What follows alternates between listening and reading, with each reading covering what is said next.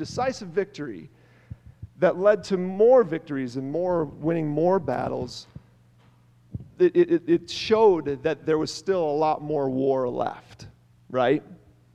Um, if, you, if you know the history, you know what stood between D Day and V Day, VE Day, uh, victory in Europe, which would come almost a year later in May 8th, I believe, 1945. And for, at that point in time, some of those soldiers got to go home, while other soldiers, they literally just turned it and, and went all the way across uh, the globe, halfway across the world to the Pacific Theater and fought there, and the war would not be done for them until September 2nd, 1945, which was VJ Day. And I imagine during that time, during that period, there were soldiers that while they were win, winning many battles, the war was not over, and that was very real to them. I bet you during that time they were caught between two worlds of a world of fighting and a world of freedom. Last story. Somewhere around 4 BC, an angel appeared to a teenage girl and told her she was going to have a baby. And this wasn't going to be just any baby boy. This baby boy would be the Son of God, the long awaited Messiah, the Savior, the hero of her people. And the angel told her that, that her son would sit on the throne of David and that his kingdom would reign forever and ever. And then nine months later, she had that baby boy in a stable. And that had to mess with her, right? That had to, uh, if, if, I'm sure she was thrilled to see her baby, like every newborn mother is. But really, like, is stable? Like, what about that whole throne thing? The King David talk. What happened to that? And the reality is for her, it would be a long time before she would realize what God was up, through, up to through her son, Jesus. And during that time, I feel like she was probably thought she was caught between two worlds a world of what God had promised and her current reality. This series is dedicated to anyone who's ever felt caught between two worlds. Anybody who's felt that way before, especially when it comes to faith. Because here's the reality for many of us, um, I know many of you, I know that your faith means a lot to you, that your faith is an incredible source of goodness and love and peace and joy and justice and light in your life, right? And yet we live in this world full of pain and suffering, injustice, brokenness, darkness.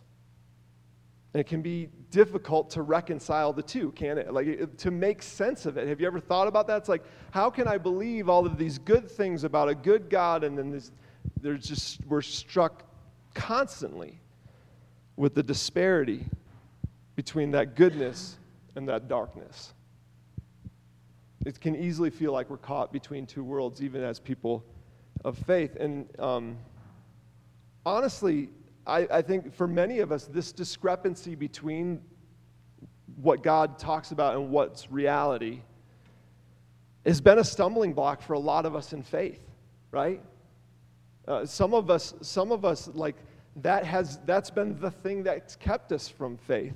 Or for some of us, we used to have a certain kind of faith but because of this discrepancy, your faith has changed. It's different. It's not as optimistic as it once was. See, and in this series and in this season, we will be looking at stories of people. I, I think this is an important time. And I'm excited for the weeks to come.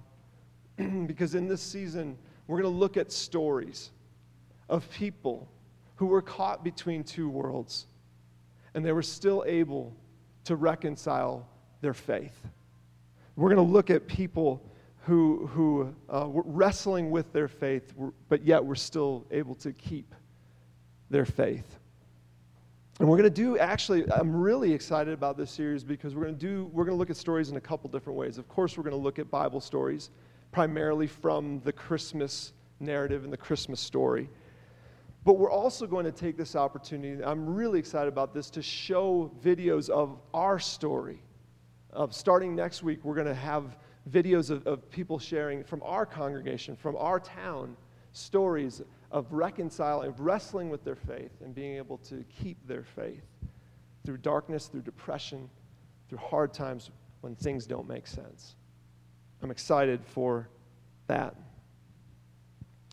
Now, you may know, if you're familiar with Bible study, you may know that the first four books of the New Testament are called the Gospels Matthew, Mark, Luke, and John.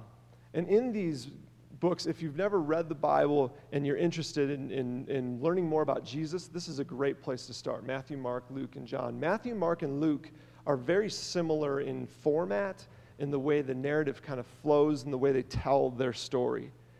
John, however, is a little bit different. Um, and we're going to find that today because I want to look at the, the Gospel of John. In fact, if you have your Bibles, go ahead and turn to the Gospel of John, chapter 1. We'll have the verses that we're going to look at on the screen. What we're going to find today is John, the Apostle John. John was one of the 12, what we call disciples, that followed Christ for three years of his life that followed Jesus for three years. And the, John was one of Jesus' right hand man. Um, we're going to find that John was very much caught between two worlds. If there's ever a guy that was felt caught between two worlds, I, I'm going to propose today that John was, was one of them. Now, warning John's gospel is not all that Christmassy. It's not super Christmassy. In fact, um, for those of you that don't love Christmas and you're like, oh man, Christmas already, don't worry, today's not all that Christmassy, but it's gonna. This series will grow in Christmas as we go through the weeks. Um, but uh, yeah, this, this John was not super Christmassy. He didn't have. He had no manger. He had no star. It, when he gives his account, no manger, no stars, no shepherds, no wise men, um, none of that. When John sat down to write his gospel, if you're familiar with the way he writes, it's almost as if instead of talking about the details of Jesus' birth, he skips the details and just dives straight into the significance of Jesus' birth, the significance of the fact that Jesus came and what that meant to the world. I'm going to dive right in and read this, these verses. That these are, we're only going to look at two verses today, and we're going to deep dive in on them. John 1, 4, and 5. This is John, and, and this is right in the beginning of his gospel. He's starting to describe who Jesus was to him, what, using words to describe this man, that, this incredible man that he had followed. He says this about Jesus. Jesus, he says, In him was life, and that life was the light of all mankind. The light shines in the darkness and the darkness has not overcome it. He's like, when I think of Jesus and all the things that I saw him do, and all the, the, the, the amazing things that we, we witnessed together, when I think of Jesus, I think of life. A life that's, I, I think of light. What's really cool is John, at the end of his book, in like chapter 20 or 21, he, he talks about these are just a few of the things that Jesus did. I should have put this verse up on the screen, but bear with me here for a second. He's like, these, these are just a few of the things that Jesus did. If I had written down all of the things that Jesus had done, there wouldn't be enough pages in the world. This just scratches the surface, y'all, is what he's saying about what he just talked about in that book. When I think of Jesus, I think of life, he thought he said. I think of light, which honestly, okay, let's be honest, that's what you would expect when you're reading the Bible. Life, light, that kind of thing. But let me tell you why this perspective is so remarkable. This why it's so remarkable that John, when he thought of Jesus, he thought of life and he thought of light. Most scholars believe that John was, uh, wrote his gospel last that out of Matthew, Mark, Luke, and John, John was the one that wrote the last. And, and they, because of this, this is a significant detail because in the time that passed between Jesus' death and the time of writing this book that, that John would write, he was probably an old, old man. And during that period, during that, from the time that Jesus died to the time that, that, that he was sat down to write this book, and, and honestly, he was everywhere he went, people would want to hear the stories. This man had seen incredible things. He had been there when Jesus walked on water. He had been there when he fed the 5,000 people. He had been there to watch countless miracles. He had been there. In fact, John was the only disciple that was present at the crucifixion. He's the only one that had the brass to be there. the rest of them just didn't do it. But John did. John looked in Jesus' eyes as he breathed his last on the cross. He held, John held his, Jesus' mother, Mary, who bore him. Jesus had such a special relationship with John that Jesus, right as before he was dying, looked at John and said, Please take care of my mother. And so John was the one that took care of her for the rest of this is John. I mean, this is, this is his perspective. Everywhere he went, people would ask, what, what, tell me. Just tell, eh, tell me anything. Or tell, no, no, no, don't tell me anything. Tell me this story. And I imagine that towards the end of his life, as he's getting older, all of the, like people are begging him, John, you need to write this stuff down. Please don't leave this world without leaving these stories behind for us. But see, another thing was happening during this period as, as John got older. Is the, if we know from history, we know from a little bit of biblical history with the book of Acts and a little bit of what was happening with Paul and Peter, we know that there was dark times. We know that from, from extra biblical history too, that we know from, from history that during this period, John had lost nearly all of his friends and all of his family were probably either they died or they were killed. We know from history that Nero, during this time, sent General Vespasian, man, I was working on that word too all week, into Galilee. And, and, and as that general rolled into Galilee, he just rolled up city after city town after town full of Jewish people, killing thousands and thousands of them and sending thousands and thousands of them into the Roman slave market. John lived through that. He saw that. He was maybe in those towns when it happened. John lived when Rome, when Rome marched on Jerusalem in 70 AD. And they built a wall and they built a ditch all the way around the city, and they locked the inhabitants in there for seven months while they starved and died of disease. And after they were finally able to breach the walls, Rome went in and plundered the place, took everybody captive or put them to the sword. And then they burnt the temple, the holy temple, to the ground. The temple, this place where John had grown up as a Jewish, as a Jewish boy, that was where he spent. If he didn't live in Jerusalem, he was there a couple times a year for festivals, these amazing festivals where people would come together. And there was this beautiful expression of Jewish culture, and now that was gone, wiped clean off the earth. All we have left of it today are the footings that happened in John's lifetime. He was there when another uh, uh, where three or four years later he was in the, he wasn't in Masada but he was alive and he was in that area when when Rome would would um, circle up a place called Masada. And a thousand nine hundred and sixty Jewish people would commit suicide together just out of fear of the impending doom of Rome. More than that John had lost his, his good friend Peter been cru- who was crucified upside down under the hand of Nero. And Paul.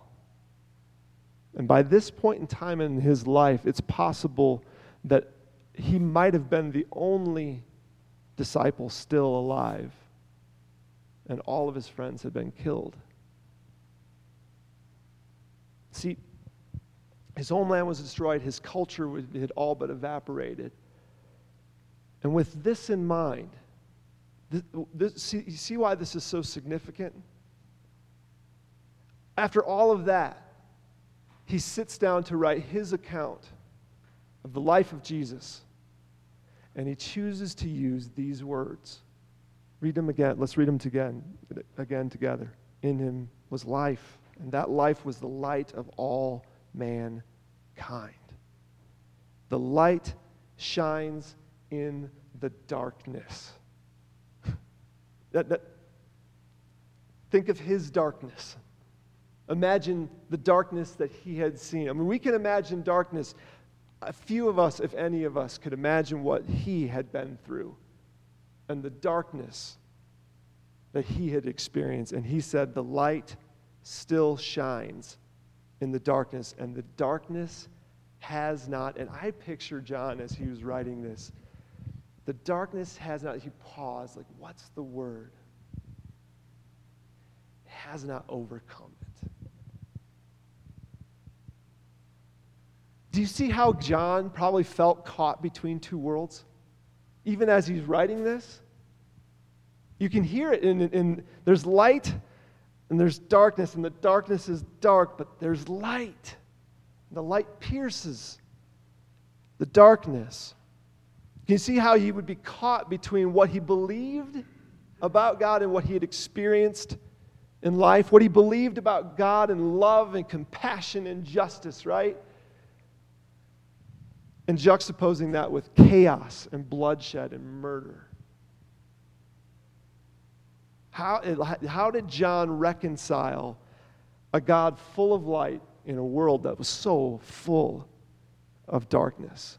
Somehow, in spite of everything, he was able to say, you know, even though everyone had died and everybody had been executed, John was able to say, the light shines in the darkness. And honestly, I wish we could have him here today to talk with him and I think if we did, if we had, if John was here today and we said, John, how can you say that? How can you believe that? I think John would say something like this. He said, You know, I, I do believe. I believe that things were really bad. I'm not just closing my eyes and plugging my ears and just la, la, la, la, la, la, la. Like, you can't do that after you've experienced what John's experienced, right? He's like, I, I, I know. I, I think if he's here, he said, I believe it's really bad. The world is really a dark place. Darkness is real, it just doesn't win. Darkness is potent, but light is more powerful. And it's kind of true in nature, right? Too, that like light, that, that, do you ever re- remember learning this in school? That darkness is actually not a real thing, it's just the absence of light. Have you ever been in a really dark room and lit a candle and just floods the whole room with light, that little tiny light.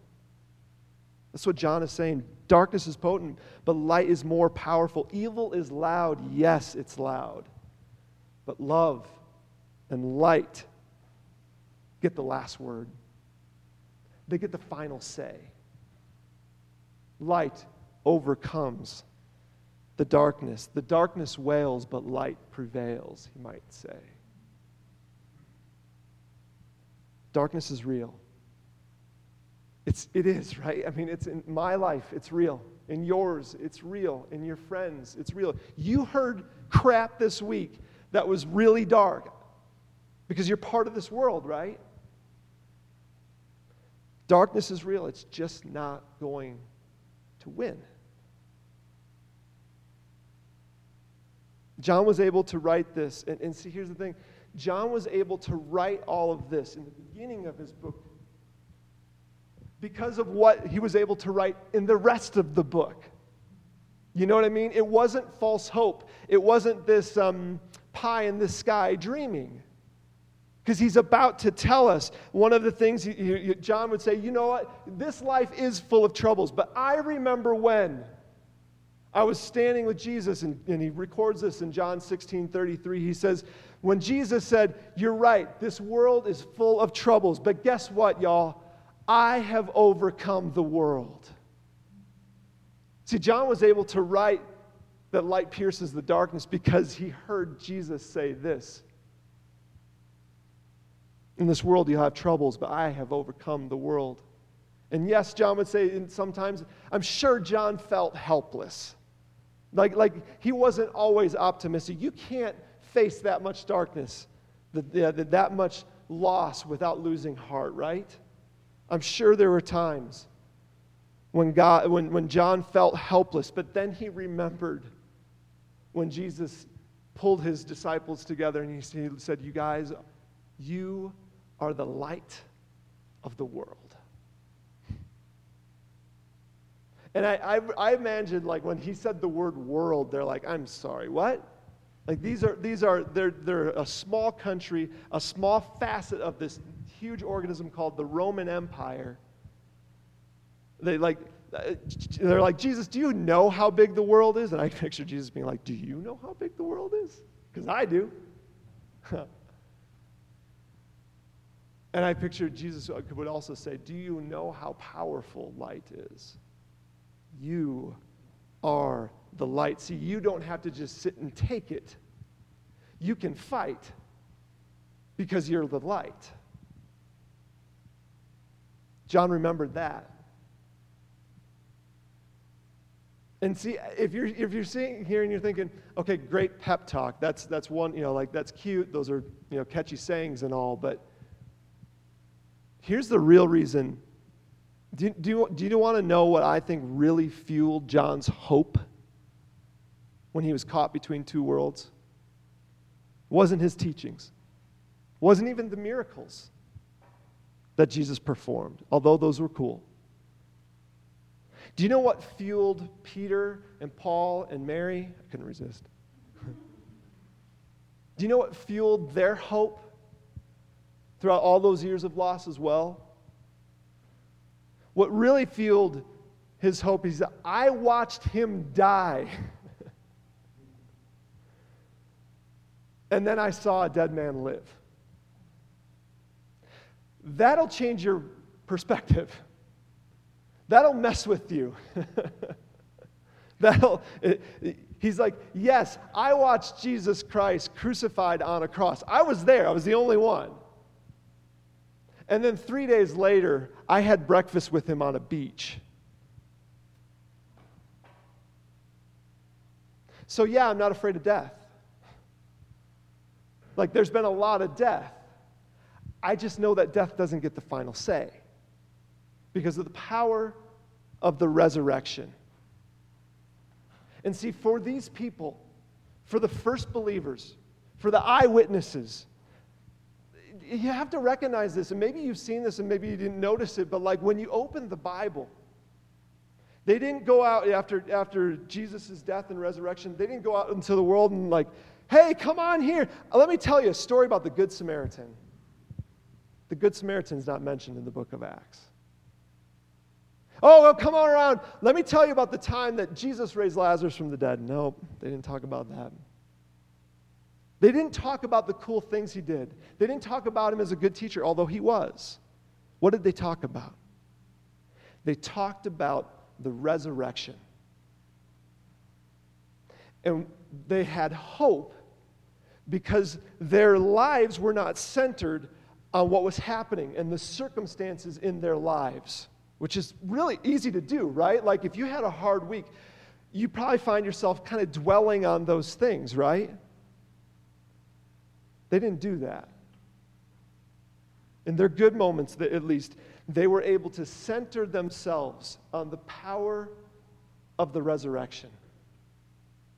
They were able to center themselves and see, see when that happens, when Jesus becomes the center of our lives, our lives become a lot more stable. Our lives become a lot more hopeful whether we're facing cancer, whether we're facing loss, whether we're at Christmas time. And we don't love Christmas time because it reminds us of all the things we don't have. Even though we're looking forward, yeah, I'm going to get this, but I might not ever have, really have that. Christmas reminds us of who, who's there, right? And who's not there. Who's coming and who's not coming. And in the midst of that season, where we can despair, right? And honestly, it's not any there's not anything new going on. I think just certain time, certain things get exaggerated at Christmas, don't they? We see things clearer. They sting a little bit more at Christmas. And see, when we center ourselves on the light, on Jesus, on his, the power of his resurrection, life becomes more stable because he's the mainstay. Death cannot defeat him. We, we find ourselves with more purpose. We find ourselves full of life because there's more to life than just this life. We have life beyond this life.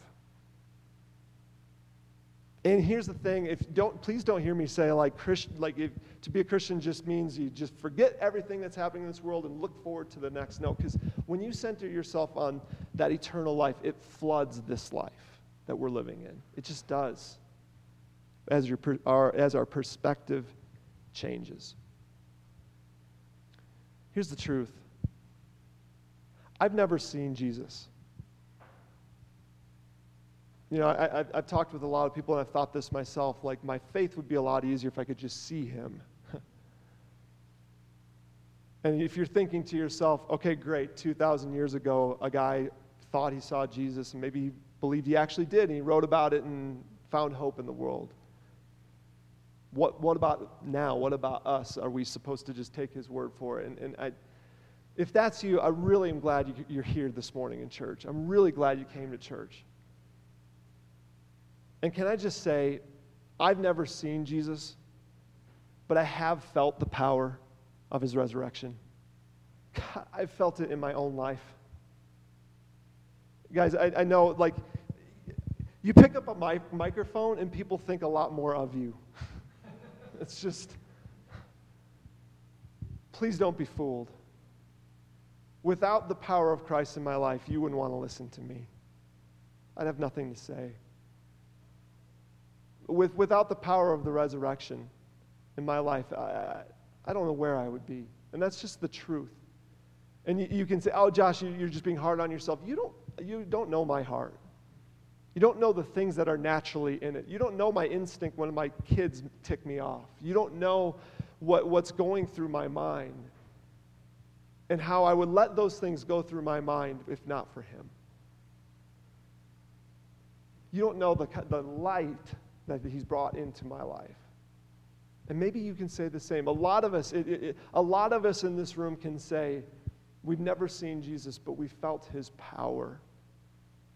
We've seen, and, and have we not seen him change lives? Oh, that's your story. Our lives have been changed in the last three years of this church as we've gotten to know each other. And that's the power of Christ in us. We've seen we've seen addiction broken. We've seen darkness of depression, the, that darkness pierced with light. We've seen despair. We've seen, like, like, dis, we've seen despair dispelled. We've seen families changed. We've seen restored relationships. So we've seen the power. And if you've never experienced that power, we invite you to come and join us. If you don't believe what we believe, that's fine. Just come walk with us. We'll love you all the same. Because the reality is, is we're between two worlds. All of us are. Every single. If you don't hear anything else from this series, what I'm most excited about is to just encourage us as we struggle. Because when we struggle, sometimes we feel like we're the only ones, or we're the only ones struggling this way, and it's just not true. We're a people who are between two worlds right now. We are a bride waiting for our bridegroom. You know, we're, we're not dating anymore. We're kind of engaged, but we're not married. Like, we're not together with Christ yet. But we will be someday. Though, though we're winning battles, we're still waging the war. While the war is won because of what Christ did on the cross, that's what we believe. There's still battles that we face. That's what it means to live between two worlds. And I hope that there's some comfort in that for you. I hope that whatever you're struggling with, you can start to see that God might still be with you through that in this series. See, here's the thing. How many of you, re- raise a hand if you did Advent, if you grew up in church and you did Advent can- candles. So we're going to do, oh, here's another question. Raise your hand if you grew up in church and you lit prayer candles.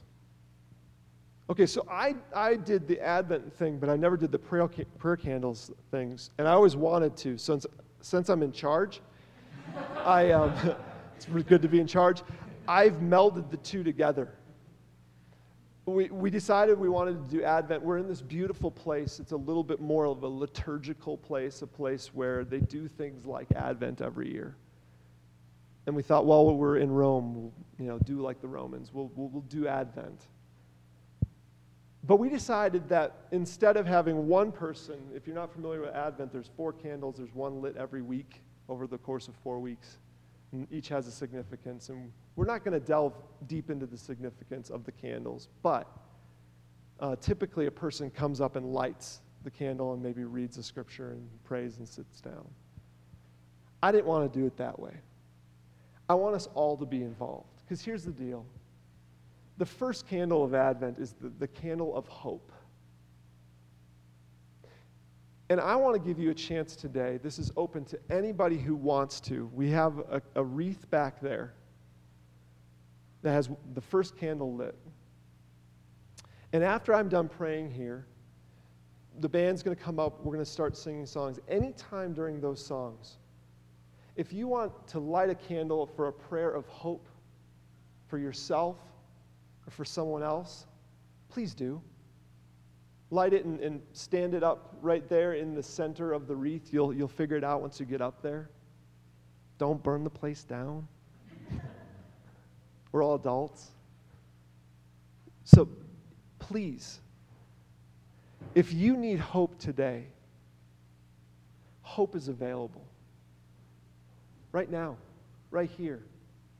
If you need hope in the weeks to come because of what you're facing with Christmas, come to church. We'll have hope here every Sunday.